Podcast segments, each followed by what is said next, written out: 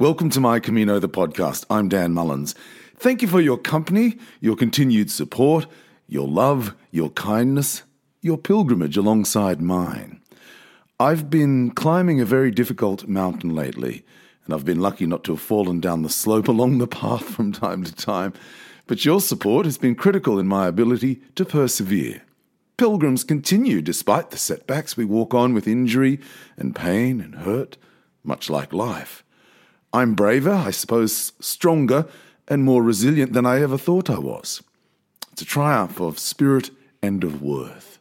Someone said to me this week, You should treasure your worth. I appreciated the thought, though I expect it may take some time to truly hear the ring of the bell it sounded. But the word I took out of it was treasure. That rare and much sought after mysterious reward, treasure. I hope we all treasure the joy of our lives, the lives we share together as pilgrims, as humans, as mothers with children, fathers with sons and daughters, brothers with sisters, sisters with brothers, siblings, all, parents with children or grandparents with grandchildren. This is treasure our much sought after, mysterious reward. Treasure it. This is a podcast about El Camino de Santiago, and if you're new to the podcast, welcome. I'm a Sydney based broadcaster, musician, writer, and podcaster, and each week I speak to someone from around the world, hoping to make the world a smaller place. For pilgrims, and for all of us. Well, my quote this week is really beautiful. I couldn't find the person to whom I ought to credit the quote, so I'll just say, whoever you are, thank you. We come with nothing, we go with nothing, but one great thing we can achieve in our beautiful life is a little remembrance in someone's mind and a small place in someone's heart. Amen. We come with nothing, we go with nothing, but one great thing we can achieve in our beautiful life is a little remembrance in someone's mind and a small place in someone's heart. Alleluia and amen. My guest this week is a Canadian pilgrim, Oliver Sauve, who wrote to me from the small world of Prince Edward Island in eastern Canada. Now, he may come from a small world, but he's made the big world his world. Hola, welcome, pilgrim. Hey Dan, how you doing? I'm really very well. Home for you is Victoria by the Sea, Prince Edward Island on the east coast of Canada. What's life yeah. like there today? What's it like in the world of COVID? Well, Victoria by the Sea, and uh, and then also the capital Charlottetown here on Prince Edward Island. Um, it's a pretty small spot, and it's a very seasonal island too, right? So um, we're going through a seasonal change now, and especially with uh, with COVID or the beer bug, um, there's a lot of time to reflect. Things are quieter. Um, the university and the college, this is all being done online now, so there's not as much uh, of life, and even even downtown here, it's uh, it's it's pretty quiet compared to other years. So when you say um, it's a time to reflect. Have you undergone what they're calling a COVID reboot? A COVID reboot? Um, kind of, yeah. Like, I was on a Camino this winter, and then I came back, and everything kind of shut down.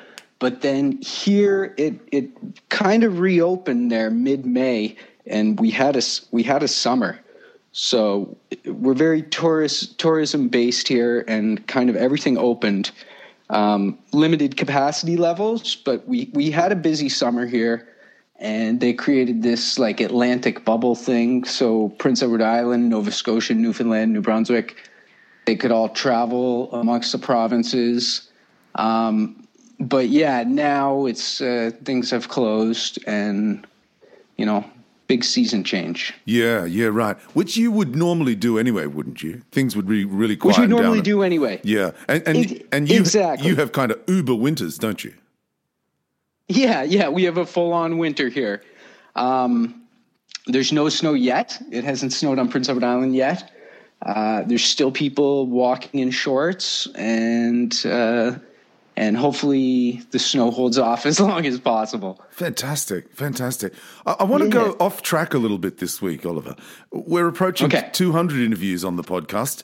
I want to know about Oliver the Pilgrim, but I also want to know about you. And because later I want to talk about your world travels and, and what kind of inspires someone to to undertake that kind of life, because that's a big a big challenge and, and it takes a great skill and bravery in a sense. But let's go right back. What's your earliest memory? Wow. My earliest memory, it would probably, you know, it would, it would probably go back to to just being a, a kid here in Charlottetown. Um, I guess we moved out to Victoria Village when I was three, and I've got quite a few memories from that. But uh, I had a really good childhood. You know, things were simple. We spent a lot of time outside. There were always games to play, kids around. Uh, we grew up on the coast, so you'd swim all summer. Uh, when you weren't swimming, you were playing ball hockey or in sports, and it was you know it was a really good place to grow up here on Prince Edward Island. Who had the greatest influence on you during during your childhood, and and how do you think that shaped you, leading to a life of pilgrimage? Well, I grew up in a really small community of like 120 people, so so we were always really free, right? And and the neighbors were like our parents, and so I'd say the community shaped me a lot. Um, and uh, and yeah, we always had a lot of freedom growing up. So I guess it was natural um, to want to get my passport and take off. Yeah, yeah. How interesting! Because you've been all around the world, fifty three countries in all. Yeah, I've traveled a lot. Yeah, you have. What's your vision of the world? my vision of the world, you know, as diverse as it is, and um, and all the different cultures and languages and food and dress and and everything all around the world, people are pretty much the same, you know, and and people want to live a good clean life. They want good, healthy food and water and uh, a safe shelter. They want their kids to be in a good school and have a nice childhood, and uh, and and work a job they enjoy. And at the end of the week, you know, maybe have their friends and neighbors over for supper and a beer, and and and just live a good life. Yeah, that's pretty simple, isn't it? I I think those are the things, though, that we miss most when things like COVID come into our world. Uh, things that threaten the very simple things that we love so much that make life so enjoyable. Hey. Yeah, for sure. Yeah, I was speaking with a couple of Canadians two weeks ago, Mark and Helena Litherland, and we talked about the Tragically Yeah. Hip. I really love that band, um, and they're quintessentially Canadian. What do you think it means to be Canadian? to be Canadian? You know, it's a it's a good question, and especially these days because uh, because the identity of a Canadian it, it, it really depends on who you ask, and and Canada Canada is almost like a country that is still searching to know who it is itself. You know, Yeah, right. as Canada, as we're we're still connected to to the Queen and the royal family of England, um, and and it's like, yes, it's semi figurehead, but it is legislative too, and you know I think Canada's still searching for its own identity. Well, Australia has a fair bit of that too, right?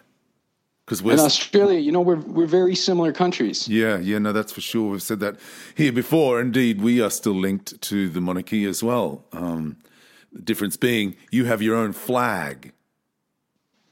Yeah, Right? We've still got the Union Jack in the corner of our flag, which, uh, well, we won't go into politics. We won't get into all of that. we, we don't need that oh, here. we, we could talk for days. That's that's great. Uh, um, how did the Camino de Santiago come into your life? Yeah, it was actually. Um, well, I've spent I've spent my life in in the restaurant industry, right, and uh, in in a family restaurant called the Landmark Cafe, and uh, and we're finishing up for another summer, so we were getting ready to close, and uh, my father and I, we planned on going down to Uruguay because I was down there a few years before. Um, nice part of the world between Argentina and Brazil mm. on the coast, almost like uh, like a little southern PEI.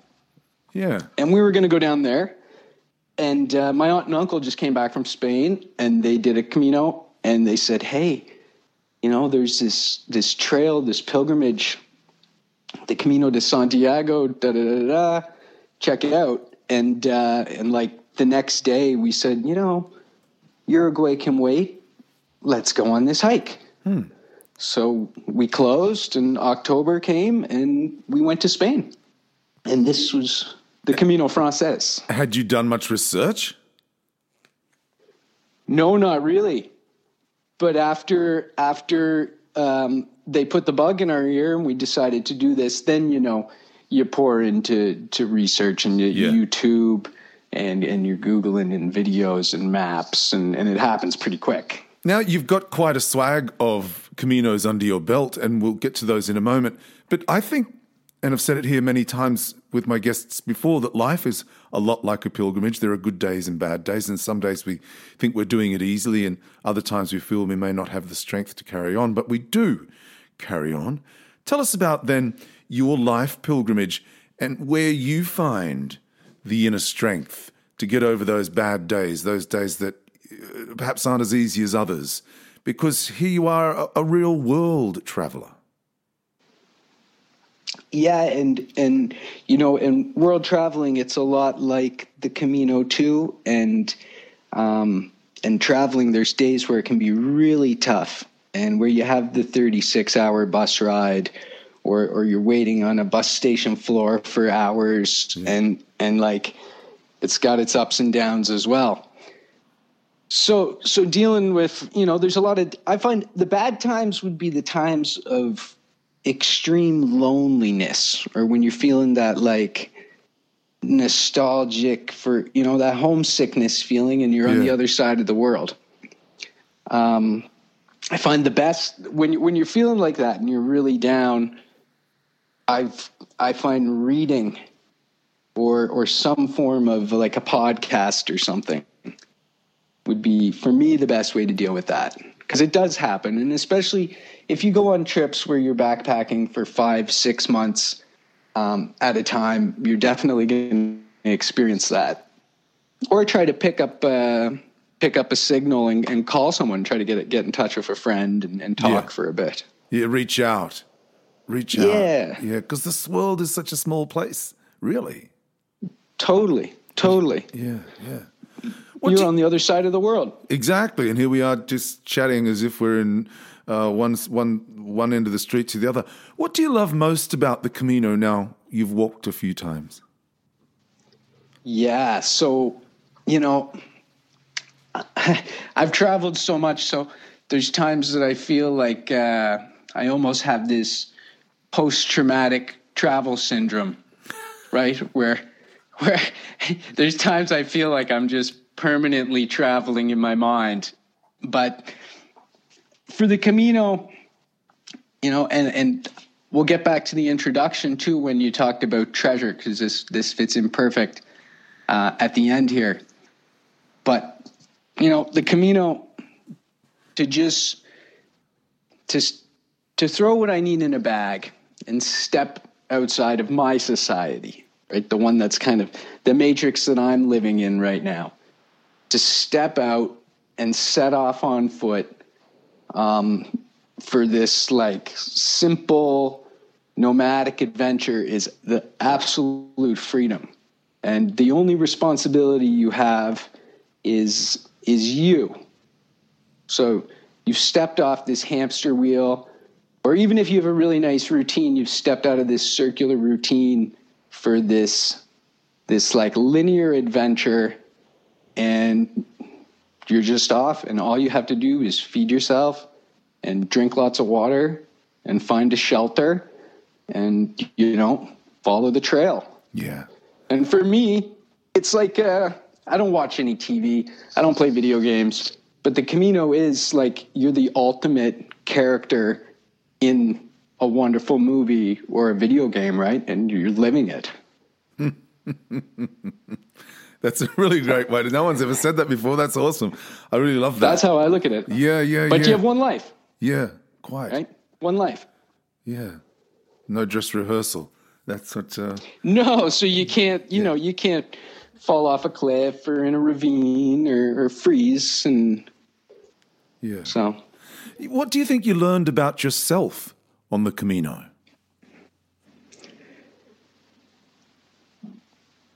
I can, you know, you learn. I've learned to really. I've always said that, uh, like traveling, I've, I've developed this slogan years ago, years ago, that uh, the world is my mosh pit, right? Because I've been all over the world, and, and no matter where I am, whatever culture, religion, or whatever, the pe- the people have always been there to catch me like very much like a mosh pit, right? And it's always that's I've always traveled with that philosophy. And then so when people talk about the the trail magic, right? You've heard this? Yeah, yeah. The magic of the Camino, right? So so this is kind of like this the same thing, right? The trail magic or this uh, the world is my mosh pit. Um, so it's you're kind of it's kind of taught me to to slow it down a bit. Right. to appreciate to to not just go around like uh having people hold me up in this but to to appreciate it and slow it down. And by traveling on foot and not just busing or local boating in this between town to town you really slow it down and you appreciate um the the people who help you more if that makes sense If That makes absolute sense. I love that. The mosh pit. Yeah. The mosh pit, yeah, Yeah. yeah, The people they hold you up. Yeah, that's right. And sometimes, you know, in a mosh pit, you have you have to go with you don't have any choice, you have to go with the flow. Yeah, you ride it, eh? Yeah. you ride it.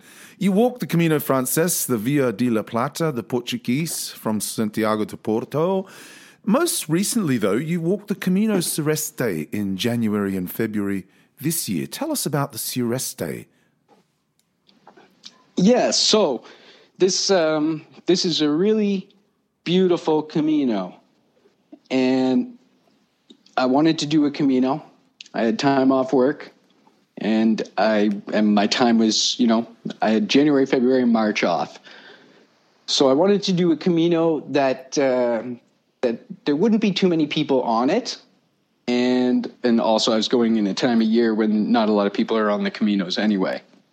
So I was looking around and, you know, I was thinking maybe I start in Lisbon or maybe in Granada. And then I thought maybe I don't want to be on the Via de la Plata that long. And as I'm going through the different caminos and I was thinking through France, I kind of came to I'm going to start in Alicante and do the Camino Sureste. And as I was doing research on it, it's not like the Camino Frances where you can just type Camino Frances into YouTube and you've got a million uh, videos and hits and stuff. So, you know, the research was it was a little more piecemeal, and um, but I decided on doing it. So I flew. I purposely um, I wanted to be off planet for New Year's, so I was in the air December 31st and landed in Madrid on January 1st, and then I uh, I just took a bus right down to Alicante, and there I spent three days just kind of hanging out and enjoying being back in Spain. And I found the Pilgrim's office there. And then on January 4th, I set off on foot. And it was 1,300 kilometers or something? Yeah, I think it was about 1,300 from Alicante to Muxia. Uh huh. And do you go through Madrid or do you bypass Madrid? You bypass it. So I would have, uh, the major cities that I hit, I would have went uh, Alicante to Albacete and then um, through Toledo, Avila, Benavente. and then from there you can either continue north to Astorga and then get on the Francaise, or uh, or I, I went west to Santa Marta de Tera, and then um, then I was on the Sanabrés towards Ourense and Ah, Santiago. yeah, yeah, yeah. That's supposed to be absolutely stunning. That part of that walk, yeah. Yeah, in Ourense, this is uh, the city has these um uh, hot springs, the the Baños Termales, and right in the center of town, you can get in this hot spring. Amazing. Do people along the way in those towns understand that you're on a Camino? People in towns along the Camino Frances, for instance, are used to seeing pilgrims every day. But what about on the Sureste? Yeah, totally. So they they knew what I was doing, and they knew I was a pilgrim, um, but uh, but they don't get a lot of them. And as I was going, you know, I was like, I knew I was going on a Camino that I wouldn't see a lot of people on. I didn't know that I wasn't going to see anyone. Um, and and like you know, I knew pretty quick after the first couple days of checking the sign in book, seeing okay, there's no one ahead of me for weeks. Um, I'm not going to see anyone. And then you're maybe thinking, okay, well, Albacete, maybe some people join in, or Toledo, maybe some people join in, or now the Via de la Plata and uh, and the Sureste are meeting, maybe some people join in, but uh, but no, I walked from Alicante to Santiago de la Compostela without seeing a single pilgrim. So, if, Yeah. if there are no pilgrims, where are you staying? What sort of infrastructure is available? Albergues and, and, and the like. Yeah, so so they have this. Um, there's a great. They gave me a great guidebook in Alicante. So, uh, so kind of like those John Brierley books, but one for the Sureste. Um, and it's uh, it's got maps, it's got everything, but it's all in Spanish. Huh. But it's a, but it's a great book, guys. So they so they give me this, and and there's there's all kinds of different albergues. Um, some of them are in monasteries. Some of them are in these uh, polideportivos, like the sports centers. Yeah. Um, I was in one, and it was the dressing rooms of a municipal pool. I was in the soccer field changing rooms. One was in the consulta medica, like the medical clinic. Um, and then there was a couple like private ones. And out of my 43 days, I wrote down here, I stayed in nine places that were like, uh, um, like hotels, like 15, 15 to, to 30 euro places. Wow. But aside from that, you know, there was I stayed in 30, 30 some albergues. And so, the, and and remembering, just for my listeners' benefit, that's January and February this year. Yeah. Yes. so, So- pre-COVID. Yeah, so pre-COVID, you know, there was like there was rumors of it, there was chatter uh mid-January it started, you know, showing up in the states and stuff, but but there was nothing like mass like there you know, life was normal. Um except except the fact that here I was on this walk that was, you know, almost post-apocalyptic Yeah. because it was it was just me and and you know some of these towns and cities in in Spain um if you're not in them in the summer they're like ghost towns Yeah, that's right. Yeah. so I could I could walk up to a town which would be a big town on Prince Edward Island standards and I'll walk through the whole town and there's there's no one there's a dog or a chicken and then you might see that like you know that glowing San Miguel or Estrella Galicia sign and you walk in and the whole town's in the bar yeah Yeah. That's such a great, such a great image. That's so funny, isn't it? It's sunny and gorgeous and beautiful outside, and they're all in the dark inside. Yeah. so whereas the Camino Frances, and you can call call it the way, this this Camino, this Sureste, at the time I did it, I called it the road, Yeah, right. like that book. Yeah, the yeah. book, The Road. yeah, yeah. But it was an amazing Camino. Yeah, you wrote to me to say that you wanted a solitary Camino. You certainly found that. But why did you? Yeah. Why did you want a solitary Camino? because you know I like I like to keep challenging myself more and more. So you know, after I did the Francaise, I, I wanted something different with uh, with less people. So so I did the the Via de la Plata from Sevilla, and this was this was like another step towards this Sureste I did. Um, there was people on it, but but not a lot. There was that camaraderie, um, and you know you'd hike with a few people, but then there was still a lot of like uh, a lot of time on your own, which I think you need that on your Camino too, right? To like to enter the woods or something on your own and, and Yeah. do do a solid 15k uh, through the forest and or or the Meseta or whatever, but just to spend time on your own. It's very, very important, and it's something I think that we don't treasure enough. We ought to treasure a lot more. Yeah, yeah. What's something that makes this Sureste more difficult than other Caminos you have walked? Well, it would be, um, you know, I don't, I don't want to say that you have to do huge legs, but there's definitely some points where you have to do the leg because there's no, there's there's sections of of no nothing in between, right? Right. So so from this town to this town, rather there being three or four towns, maybe you're tired and want to stop, or maybe you get to your destination but want to walk another hour.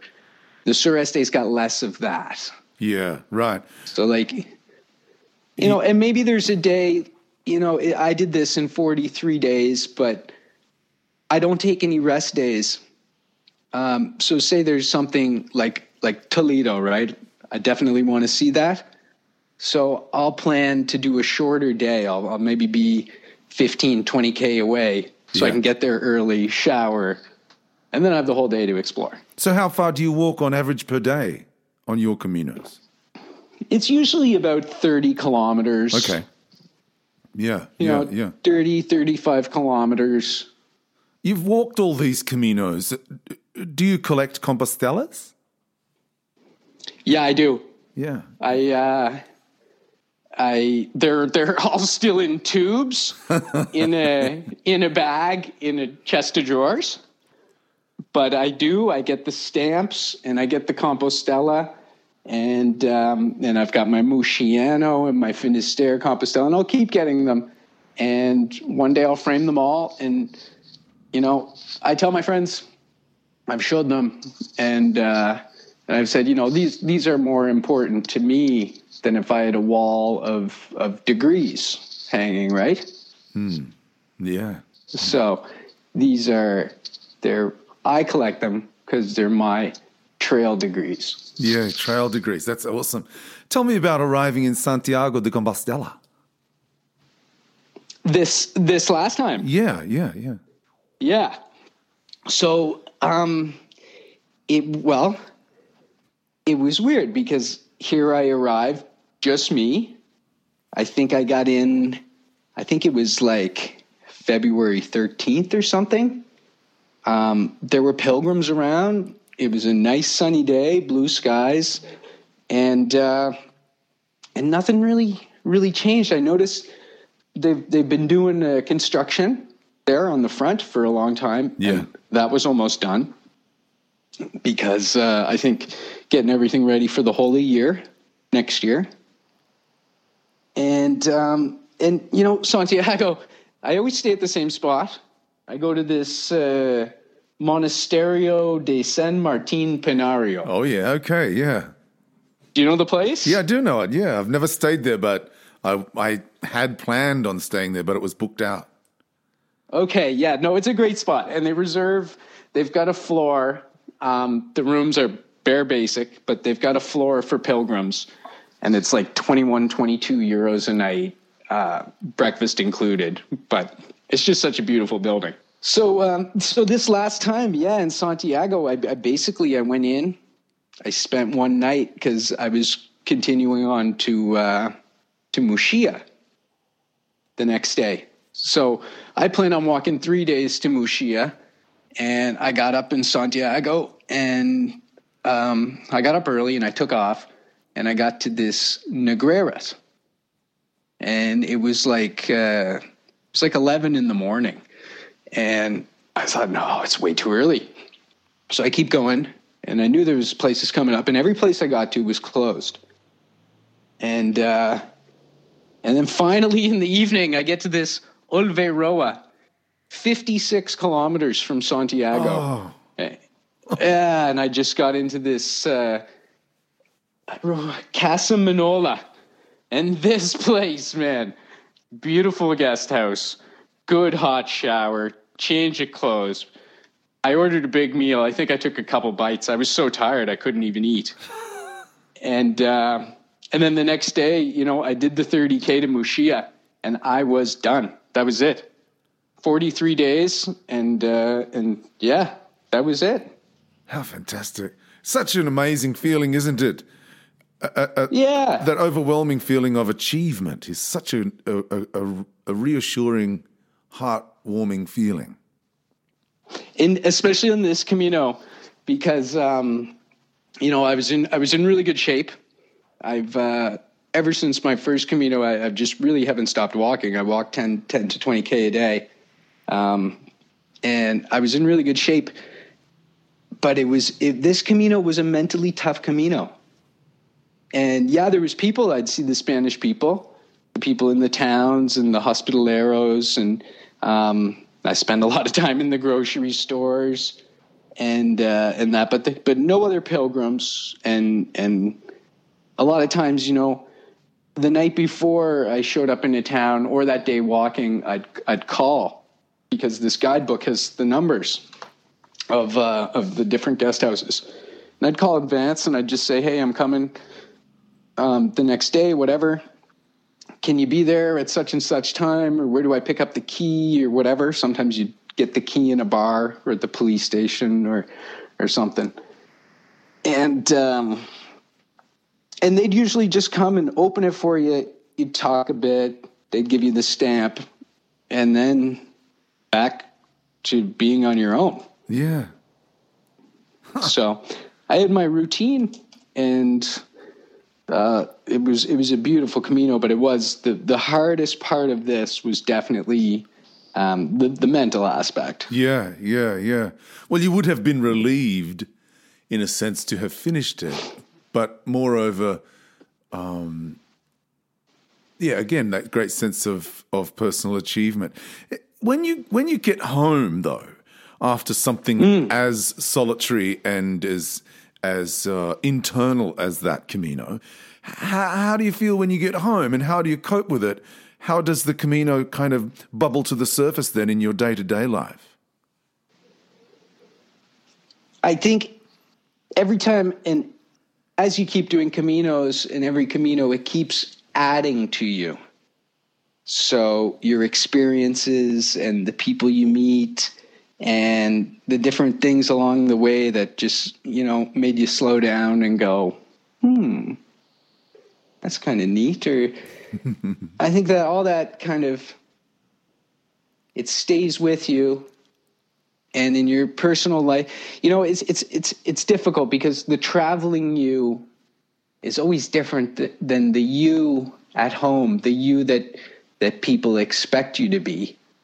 And when you're on the camino or you know when you're just off and you're backpacking and you're in a place where nobody knows you it's almost like you're more the real you huh. and it's it's always a weird feeling after a Camino. It's almost it's almost like a like a very a very positive depression. It's because you know you check in Muxía. I get into Muxía. I checked in, put my bag down. That night I did my laundry, and it was like I kind of separate those those pilgrim clothes, my spandex, my shorts my layers, right? Um, my buff, that kind of gets put into the bottom of your backpack as you put on your street clothes and your your your identity changes. But after, you know what I did after this Camino? I uh I was in Muxía. Yeah.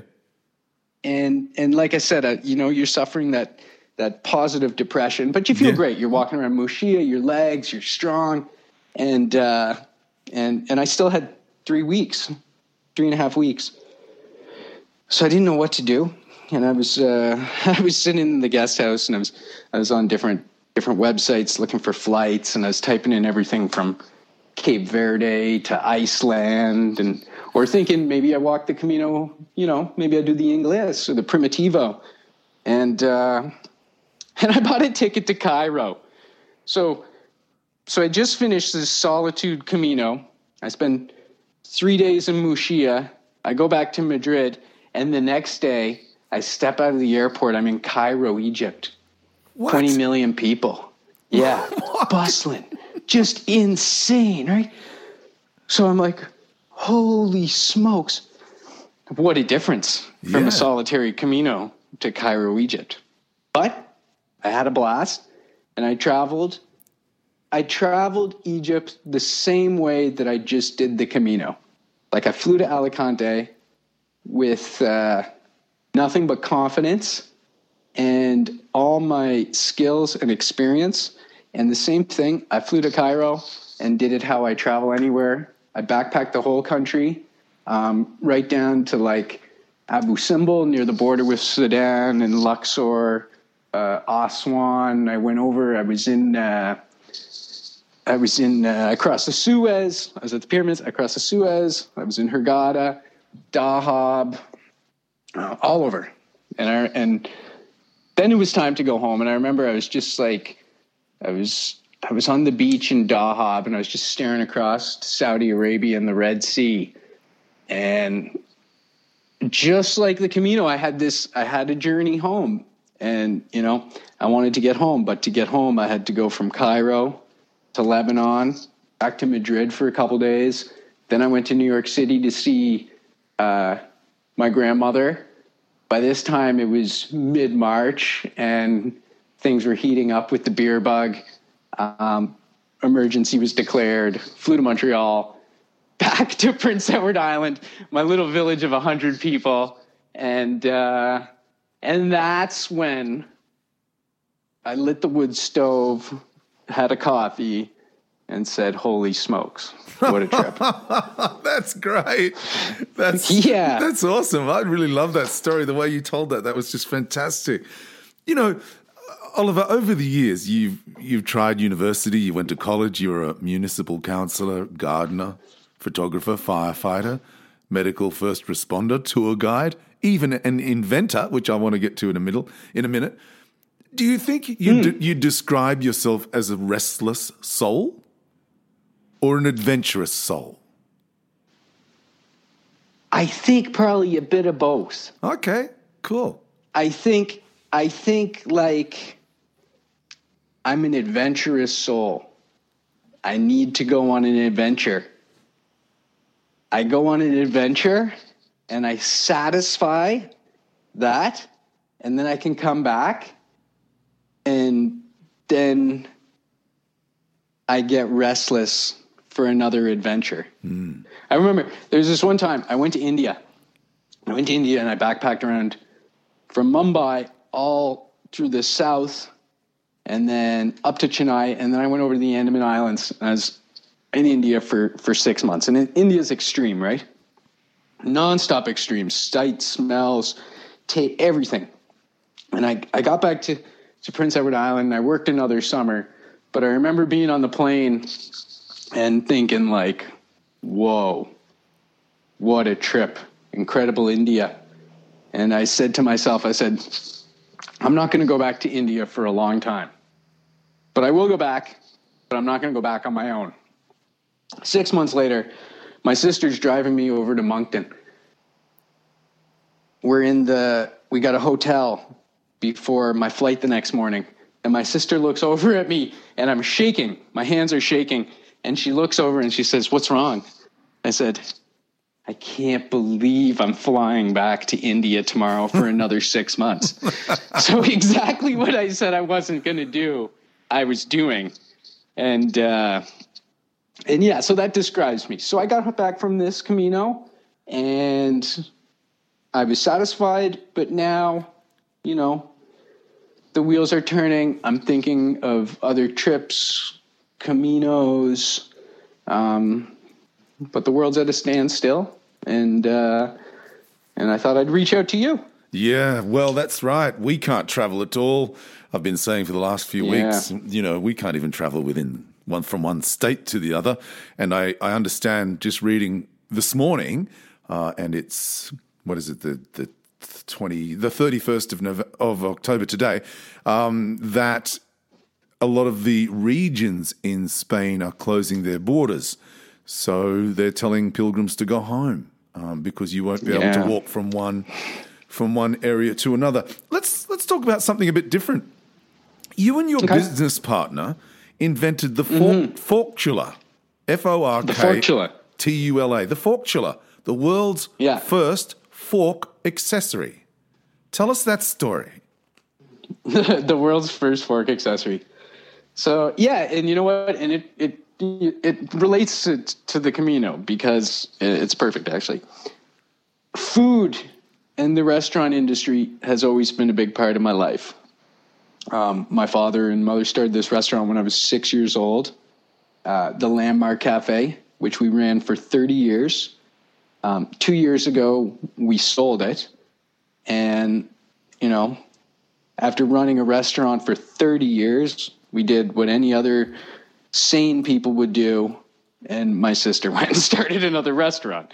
So she has a restaurant called the Cork and Cast here in Charlottetown. And, um, and I work with her now.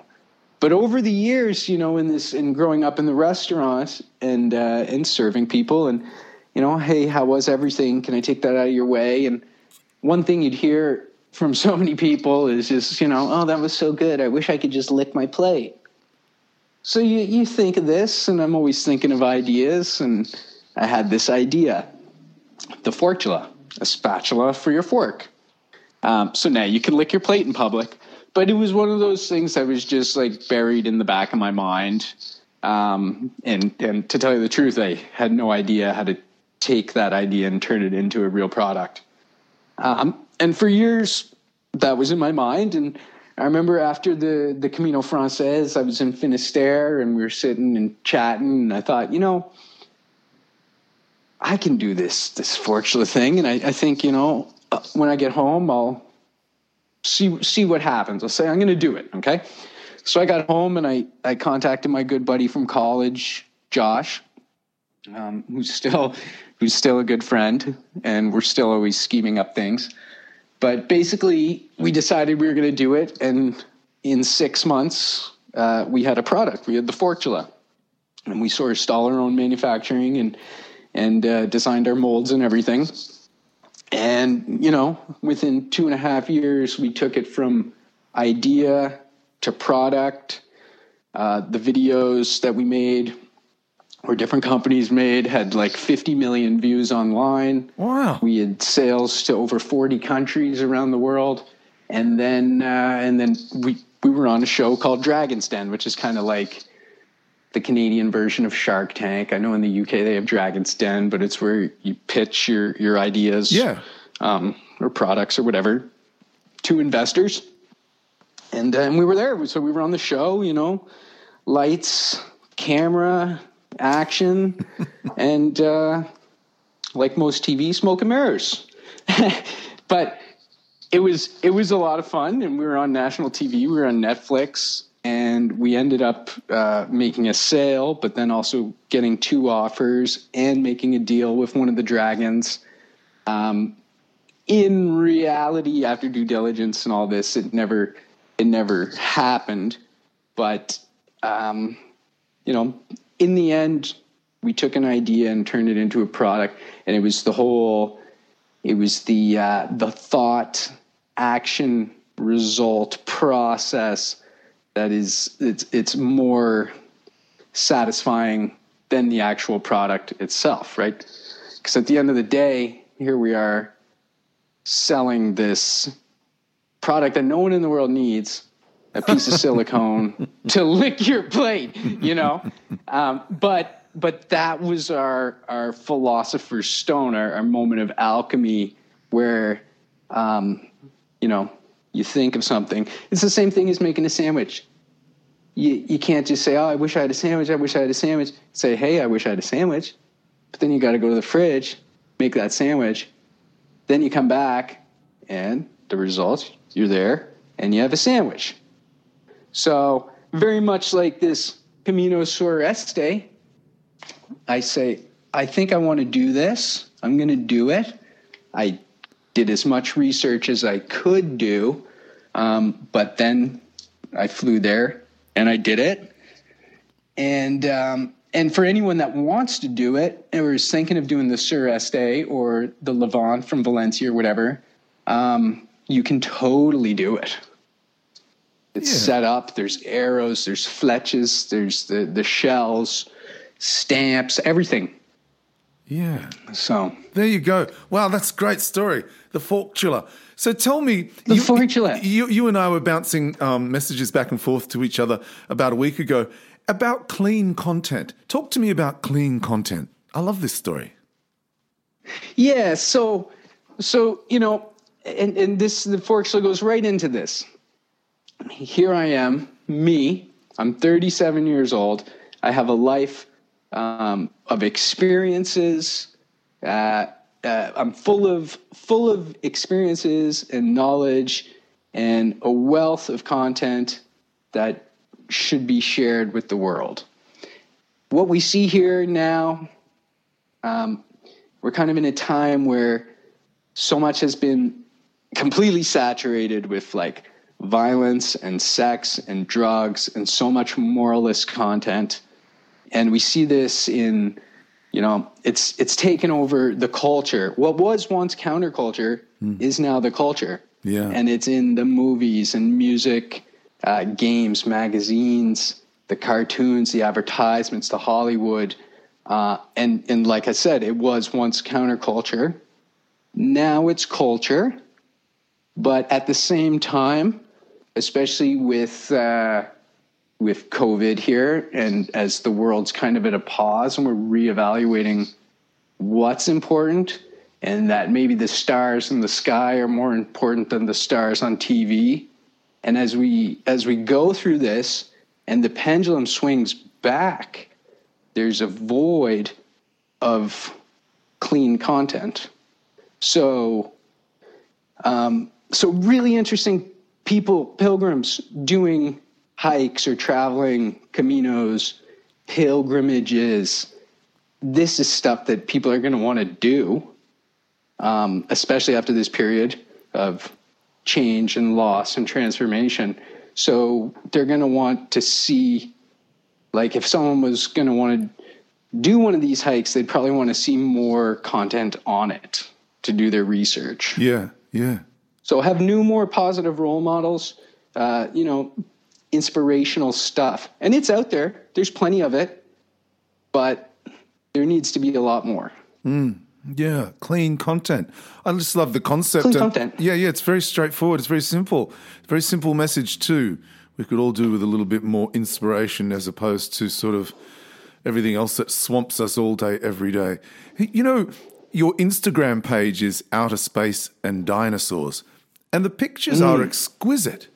And by Thank and you. large, they're faces. The pictures are yeah. faces, pictures taken all over the world on your travels, faces. So why faces? And Oliver, what does someone's face tell you? So the the faces. This started as um, well, like we always had these National Geographic magazines in the house, and um, and growing up, you know, there was even if you didn't read them, you'd still flip through every one. And uh, and and I and I always liked this guy, this Steve McCurry, also a portrait photographer. And uh, and I thought, oh, that's really neat. So I started taking portraits, and a buddy of mine once we went down through. Uh, we traveled from Prince Edward Island overland to Ecuador. I went back two years later and finished it off Ecuador down to Ushuaia, Tierra del Fuego. But we traveled down there, and as we were traveling, I was working on this project. I called it the Global 360 Project. And basically, I had this crazy vision that in two years I'd travel the entire world and take portraits of, you know, all the faces and cultures in this around the world. And after six months, I knew, you know, there's no way you can travel the world in two years and really, really do it properly. Um, so basically, for the last 20 years, I've still been working on this project. Um, and I take all kinds of, of photos and stuff, but I really focus on, on the portraits and the faces. And that's what you'll see. This Instagram account, um, it's only portraits. And like you said, it's outer space and dinosaurs. And so, what do those people's faces tell you? What's behind the face? Do you worry about that, or are you simply taking the image? Or, or do you look for a deeper, a deeper meaning to the story?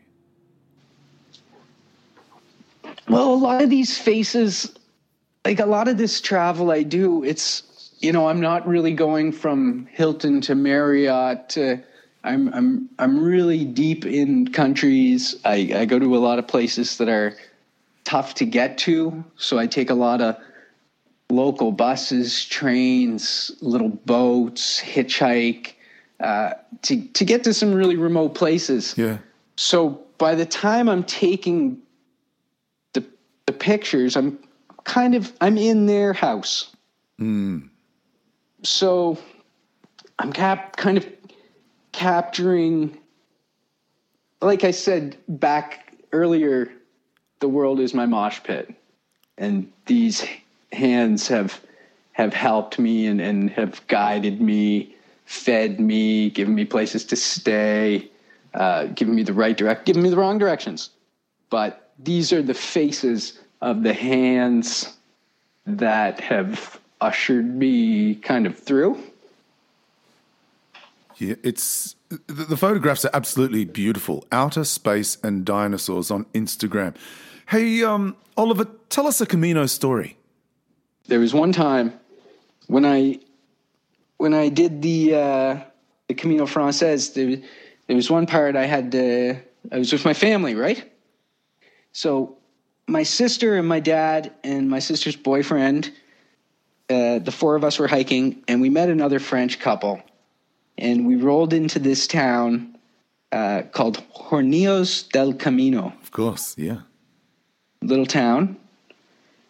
And we, I think it must have been a Sunday, but we checked into this little spot and, uh, and we, you know, backpacks off. We started having some drinks.